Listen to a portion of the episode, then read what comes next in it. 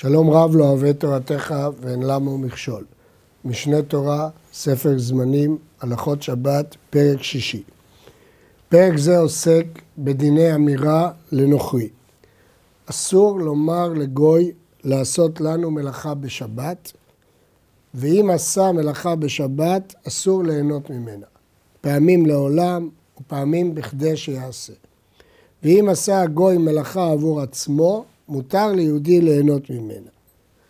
במקום צער או מצווה, התירו אמירה לגוי בדבר שאין בו מלאכה של תורה, כפי שנלמד לקמן.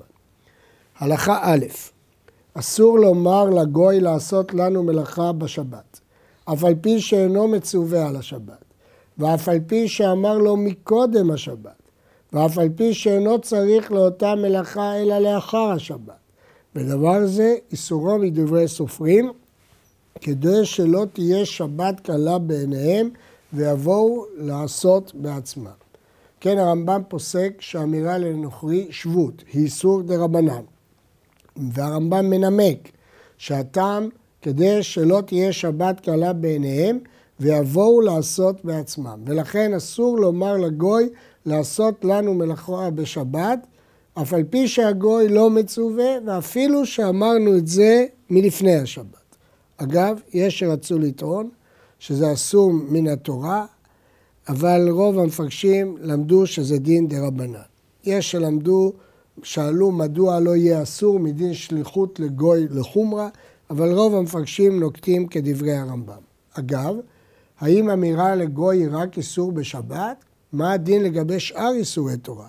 הרמב"ם בהלכות שכירות ובהלכות איסורי ביאה פוסק שיש דין איסור אמירה לנוכרי גם בשאר האיסורים, לא רק באיסורי שבת. הלכה ב' גוי שעשה מלאכה מעצמו בשבת, ישראל לא אמר לו לעשות, הוא אמר מעצמו. אם בשביל ישראל עשה אותה, אסור לענות באותה מלאכה עד מוצאי שבת וימתין בכדי שתיעשה.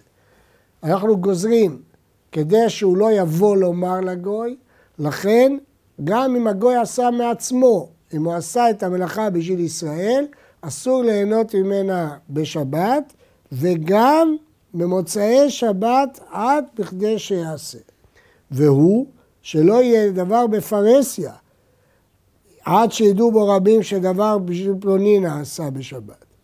אבל אם בשביל עצמו בלבד עשה, מותר לענות בה בשבת. יש להעיר, האם מי שצריך להמתין על מוצאי שבת בכדי שיעשו זה מי שנעשתה המלאכה בשבילו, או כולם, שהדבר אסור לכולם. אה, יש דיון בדבר במפרשים, הרמב"ם לא חילק. הרמב"ם לא חילק אם זה בשביל מי שנעשה בשבילו או בשביל אחרים. כיצד? גוי שהדליק את הנר, משתמש לאורו ישראל. ואם בשביל ישראל, אסור. וכן דוגמאות אחרות שמביא הרמב"ם. אבל אם הוא עשה את זה בשביל עצמו, מותר. והוא שלא יהיה הגוי מכיר לאותו ישראל, שמא ירבה ממלכתו בשבילו, ונמצא עושה בשביל ישראל. וכן כל דבר שאפשר להרבות בו, לא ייהנה בו בשבת, אלא אם כן אינו מכירו. ובכן, יש לנו פה הסתייגות נוספת. גם אם הגוי לא עשה בשביל ישראל, אבל הוא מכיר את הישראל, יש חשש שהוא ירבה בשבילו. ואז גם אם הוא לא עשה בשביל ישראל אחד, אסור. אבל דבר שאין בו להרבות ולמעט, כגון נר, נר לאחד, נר למאה. אז אם הוא עשה לעצמו, אפילו שהוא מכיר את הישראל אחר, אין פה חשש להרבות. נמצא, אם נסכם. גוי שעשה מלאכה בשביל ישראל, ודאי שאסור עד מוצאי שבת בכדי שיעשה. אם עשה בשביל עצמו, אז תלוי. אם זה דבר שאין חשש שהוא ירבה, אז מותר לישראל להשתמש, ליהנות ממנו בשבת, אפילו שמכירו. אבל אם יש חשש שהוא ירבה בשבילו, אז אפילו שלא עשה את זה בשביל ישראל, אבל אם הוא מכירו, אסור שמא ירבה בשבילו. אם יש מסיבה שיש בה גם גויים וגם ישראלים, והדליק גוי נר, יש להניח, כשלא יודעים, שהוא הדליק על דעת הרוב. ולכן עם רוב גויים מותר להשתמש, ועם רוב ישראל אסור, ועם מחצה למחצה אסור. מן הסתם הגוי הדליק על דעת הרוב, אבל אם אנחנו יודעים בפירוש שהוא הדליק על דעת ישראל, בוודאי שאסור. נפלה דלקה בשבת, ובא גוי לכבות, אין אומרים לו כבה, שזאת אמירה לנוכרי, ולא הותרה אפילו מפני הפסד ממון. אבל גם אין אומרים אל תכבה, ולמרות שהוא מכבה בשביל ישראל, מפני הפסד הממון, אין צורך לומר לו אל תכבה, שאין שביתתו עליהם. מת שעשו לו גויים ארון וחפרו לו קבר בשבת, או הביאו לו חללים לספות בהם. אם בצנעה, ימתין בכדי שיעשו למוצאי שבת ויקבר בו, כמו הדינים שלמדנו קודם. החידוש הוא שאם היה הקבר בסרטיה גדולה וארון על גביו, וכל העוברים ושבים אומרים שזה הגויים עושים עכשיו בשבת לפלוני, אז יש פה פרהסיה. הרי זה לא ייקבר אותו ישראל עולמית מפני שהוא בפרהסיה. כפי שלמדנו כבר בהלכה ב', שכל דבר שנעשה בפרהסיה אסור לעולם.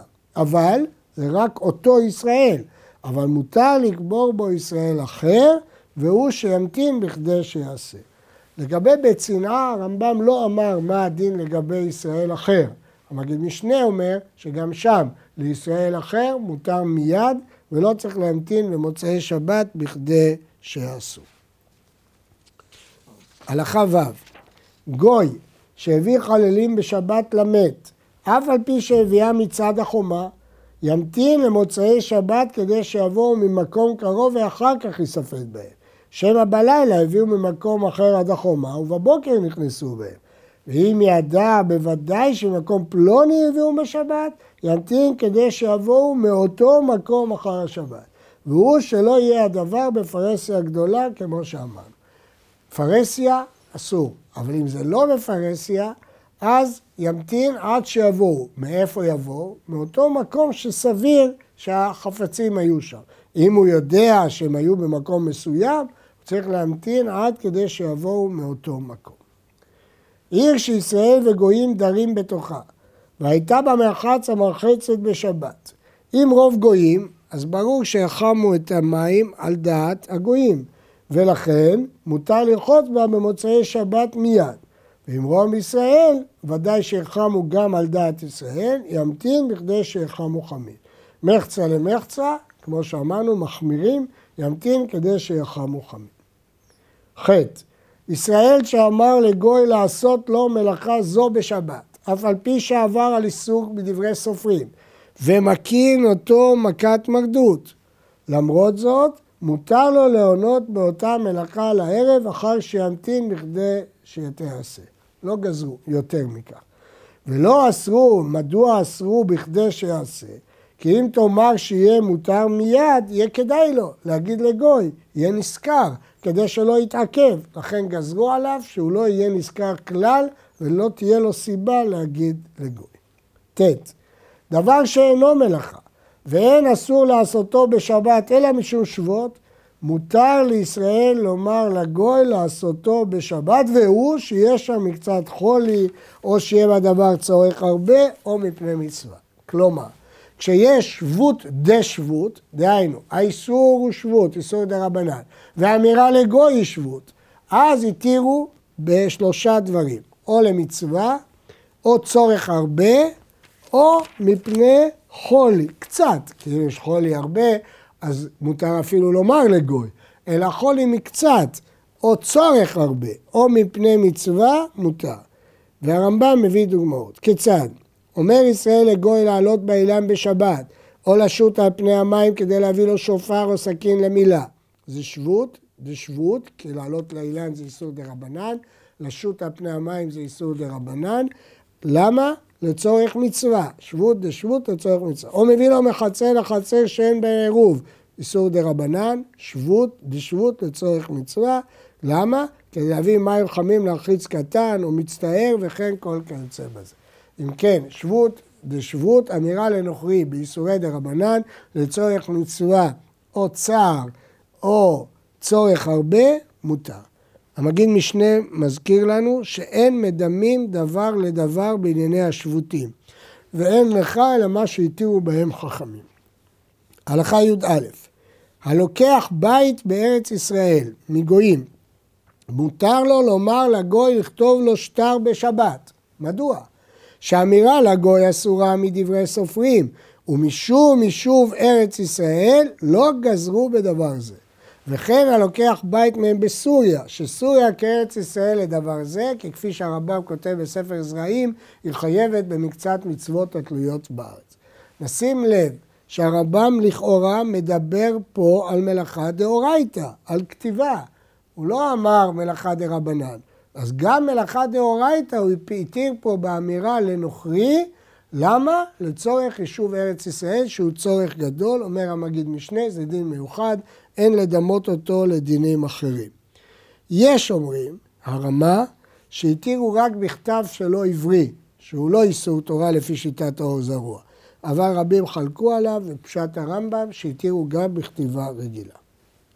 י"ב פוסק אדם עם הגוי על המלאכה וקוצץ דמים, והגוי עושה לעצמו, אף על פי שהוא עושה בשבת, מותר.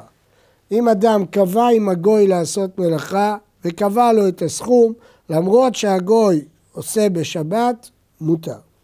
וכן הסוחר את הגוי לימים הרבה. הוא מביא דוגמה לשנה או לשנתיים שיכתוב לו, יהרוג לו, הרי זה כותב והורג בשבת, הוא מותר.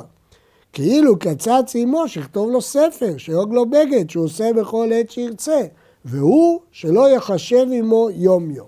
כלומר, או שהוא פוסק עמו על המלאכה, לכתוב לו ספר, ואז בוודאי שלא אכפת לנו אם הוא כותב את זה בשבת. אבל אפילו, אומר הרמב"ם, שהוא פסק לו שנה, לכתוב לו במשך שנה. למרות שכאן לכאורה הוא פוסק לו לזמן ולא לכתיבת ספר, היות שזה זמן מרובה, איננו חוששים אם הוא כותב בשבת, בתנאי שהוא לא משלם לו יום-יום, לא משלם לו יומי. הרעב"ד חולק על זה, אומר שזה לא סביר, כיוון שסוף סוף זה לא קבלנות, אלא זה שכירה לימים. במה דברים אמורים, אומר הרמב"ם, שהתרנו? בצנעה, שאין הכל מכירים שזו המלאכה הנעשית בשבת של ישראלי. אבל אם הייתה ידועה או גלויה ומפורסמת, כולם יודעים שהבניין הזה של יהודי, הרואה את הגוי עושה, אינו יודע שקצץ. הוא אומר שפלוני שכר הגוי לעשות לו בשבת. לפיכך, אם הוא שכר אותו לבנות חצר או כותל או לקצור את שדהו, בין אם זה קבלנות, בין אם זה שכירות לשנה או לשנתיים, אם זה בתוך התחום, אסור לו להניחו לעשות בשבת מפני הרועים. הרועים לא יודעים אם זה קבלנות או שכר יומי, או שהוא אמר לו בפירוש לבנות בשבת. ואם מחוץ לתחום מותר, שאין שם ישראל. זאת אומרת, כאשר המלאכה היא בפרהסיה, יש לנו חשש מפני הרועים. מותר לאדם להשכיר כרמו או שדהו לגוי, אף על פי שהגוי זורע ונוטע בשבת, שהרועה יודע שזכורים הם, או בהריסות ירד להם. אבל אם שם ישראל קרוי עליו, ואין אנשי, מנהג אנשי המקום להזכירו או לתנוע בהריסות, אסור להזכירו לגוי. מפני שהגוי עושה באותו מקום מלאכה בשבת על שם הישראלי בעליו. כלומר, אם דבר ששם ישראל קרוי עליו, וכולם יודעים שזה של יהודי, ואין דרך להזכיר אותו, אסור. אבל בשדה שדרך תמיד להזכיר, מותר. מותר להשאיל כלים ולהזכירם לגוי, אף על פי שהוא עושה מלאכה בשבת. פני שאין אנו מצווים על שביתת הכלים. אין לנו בעיה שכלים שלנו יעבדו בשבת, וגם אין לנו בעיה שגוי יעבוד בשבת, כי הוא לא מצווה על שבת. אבל בהמה ועבד אסור, פני שאנו מצווים על שביתת בהמה ועבד. אסור להשאיל או להזכיר בהמה או עבד לגוי שהוא יעבוד בהם בשבת ונלמד את הדין הזה בהרחבה בפרקים הבאים. המשתתף עם הגוי במלאכה או בסחורה או בחנות, יש לו שותף גוי בחנות או במלאכה. אם ייתנו בתחילה, קבעו תנאי, ששכר השבת הוא לגוי, כמה שיהיה רווח. ושכר יום אחר כנגד יום השבת לישראל לבדו, מותר, כי הם ייתנו. אבל אם לא ייתנו בתחילה, כשיבואו לחלוק, הגוי נוטל את שכר השבתות לבדו והשאר חולקים אותו. והוא לא יכול לתת ליהודי יותר תמורת השבת. אלא אם כן ניתנה בתחילה. וכן אם קיבלו שדה בשותפות, דין אחד. אם לא ייתנו, ובאו לחלוק השכר, ולא היה שכר שבת ידוע, לא יודעים כמה נכנס לקופה בשבת. יראה לי, כל מקום שכותב הרמב"ם יראה לי, אין לו מקור. שהגוי נותן לבדו שביע השכר. שביעית מהמשכור, השכר הולך לגוי, והשאר חולקים.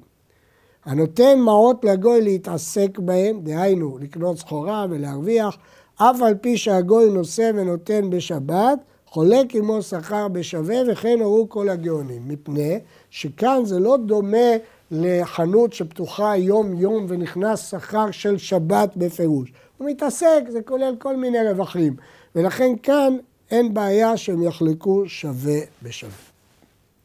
הלשון בגמרא, אם באו לחשבון אסור. הרמב"ם לא הזכיר את הביטוי באו לחשבון. והשאלה למה הכוונה. הרמב"ם תלה את זה אם התנה או לא התנה, וכנראה שזה תלוי בסוגיית אה, התנאי, כך הוא למד את הגמרא. לא ייתן אדם בערב שבת כלים לאומן גוי לעשותם, אף על פי שפסק עמו, אלא בכדי שיצא בהם מביתו קודם שחשכה.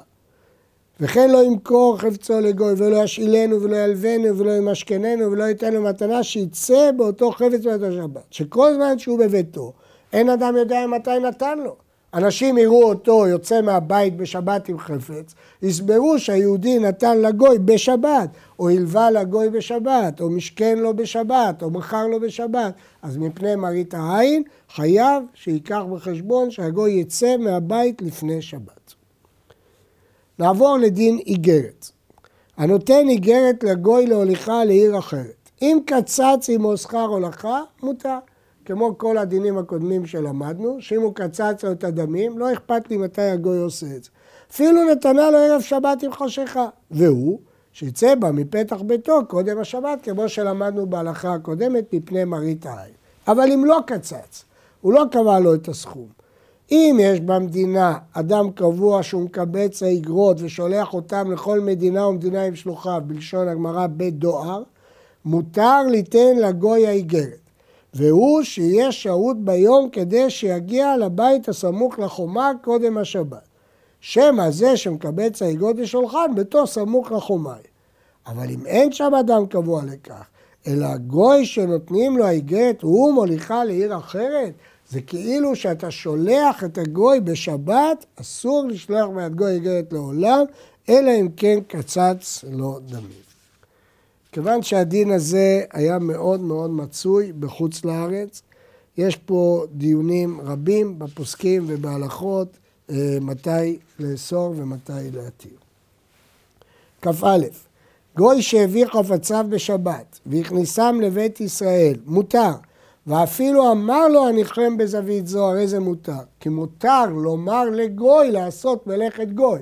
כל מה שאסור לומר לגוי זה לעשות מלאכת ישראל, אבל להגיד לגוי תעשה אתה מה שאתה רוצה, אין לנו בעיה. ומזמנים את הגוי בשבת ונותנים לפניו מזונות לאוכלם. מדוע? כי אין חשש שהוא יבשל בשבילו. אבל ביום טוב אסור, כי יש חשש שהוא יבשל בשבילו. ואם נטלם ויצא, אין נזקקים לו, מפני שאין שביתתו עלינו, זה לא אחריותנו.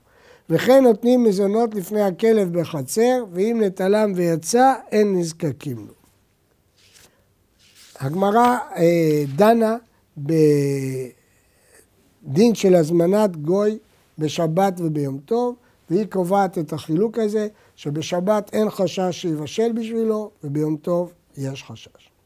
מי שהיה בא בדרך וקדש עליו היום, הוא חושש שתשקע החמה, והיו עמו מעות, עכשיו יש לנו חשש, יש לו מעות, שמא יבוא לטלטלם בשבת. ישנם כמה היתרים שהתירו לו חכמים. נותן כיסו לנוכרי לא לו, ולמוצאי שבת לקחו ממנו, אף על פי שלא נתן לו שכר על זה. אף על פי שנתנו לו משחשכה מותר, פני שאדם בהול על ממונו, ואי אפשר שישליכו, ואם לא תתיר דבר זה שאין איסורו אלא מידי סופרים, יבוא להביאו בידו ועובר על מלאכה של תורה. עדיף לנו להתיר לנו לתת איתו לנוכרי ולא לאסור עליו. כי אם נאסור עליו, הוא יעבור על מלאכה של תורה להוציא את המעות בידו. במה דברים אמורים בכיסו, אבל מציאה לא ייתן לנוכרי. מדוע? כיוון שהוא פחות בהול עליה. זה לא כסף שהוא עמל עליו, זאת מציאה. אלא במציאה התירו היתר אחר, מוליכה פחות פחות מארבע אמות. משמע מהרמב"ם הזה, שיותר קל להתיר פחות פחות מארבע אמות מאשר לומר לנוכרי. כל הראשונים מקשים עליו. והרמב"ם מצדיק את הקושייה שהם הקשו עליו, וכך הוא כותב בתשובה. והצדק לתמוע על זה, ולדמות שטעות סופר הוא, לפי שלשון הגמרא, דווקא כיסו, אבל מציאה לא. משמע שמציאה חמורה בכיס. אומר הרמב"ם, לא. המאמר האחרון שהוא מוליכו פחות פחות מארבע אמות, אין הבדל בזה בין כיסו ובין מציאה.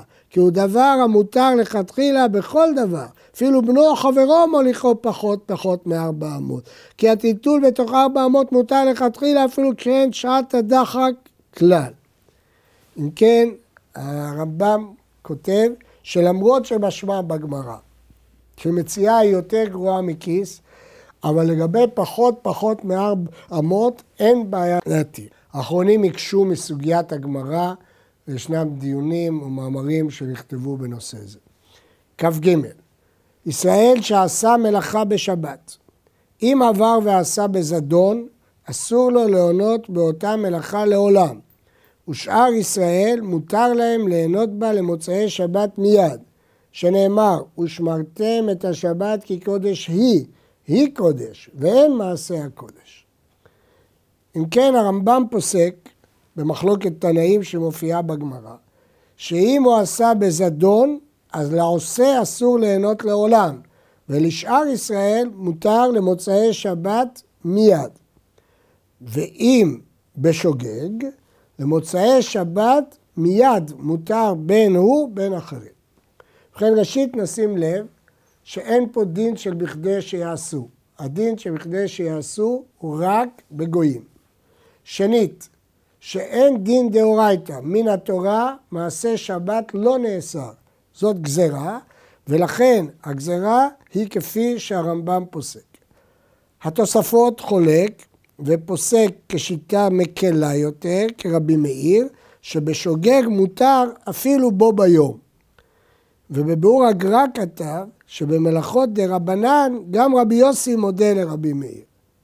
נזכיר עוד שיש חיי אדם שמחלק חילוק חשוב בין אם המלאכה שינתה את גוף הדבר או לא שינתה את גוף הדבר, כגון ההבדל בין בישול לבין הוצאה מחוץ לתחום.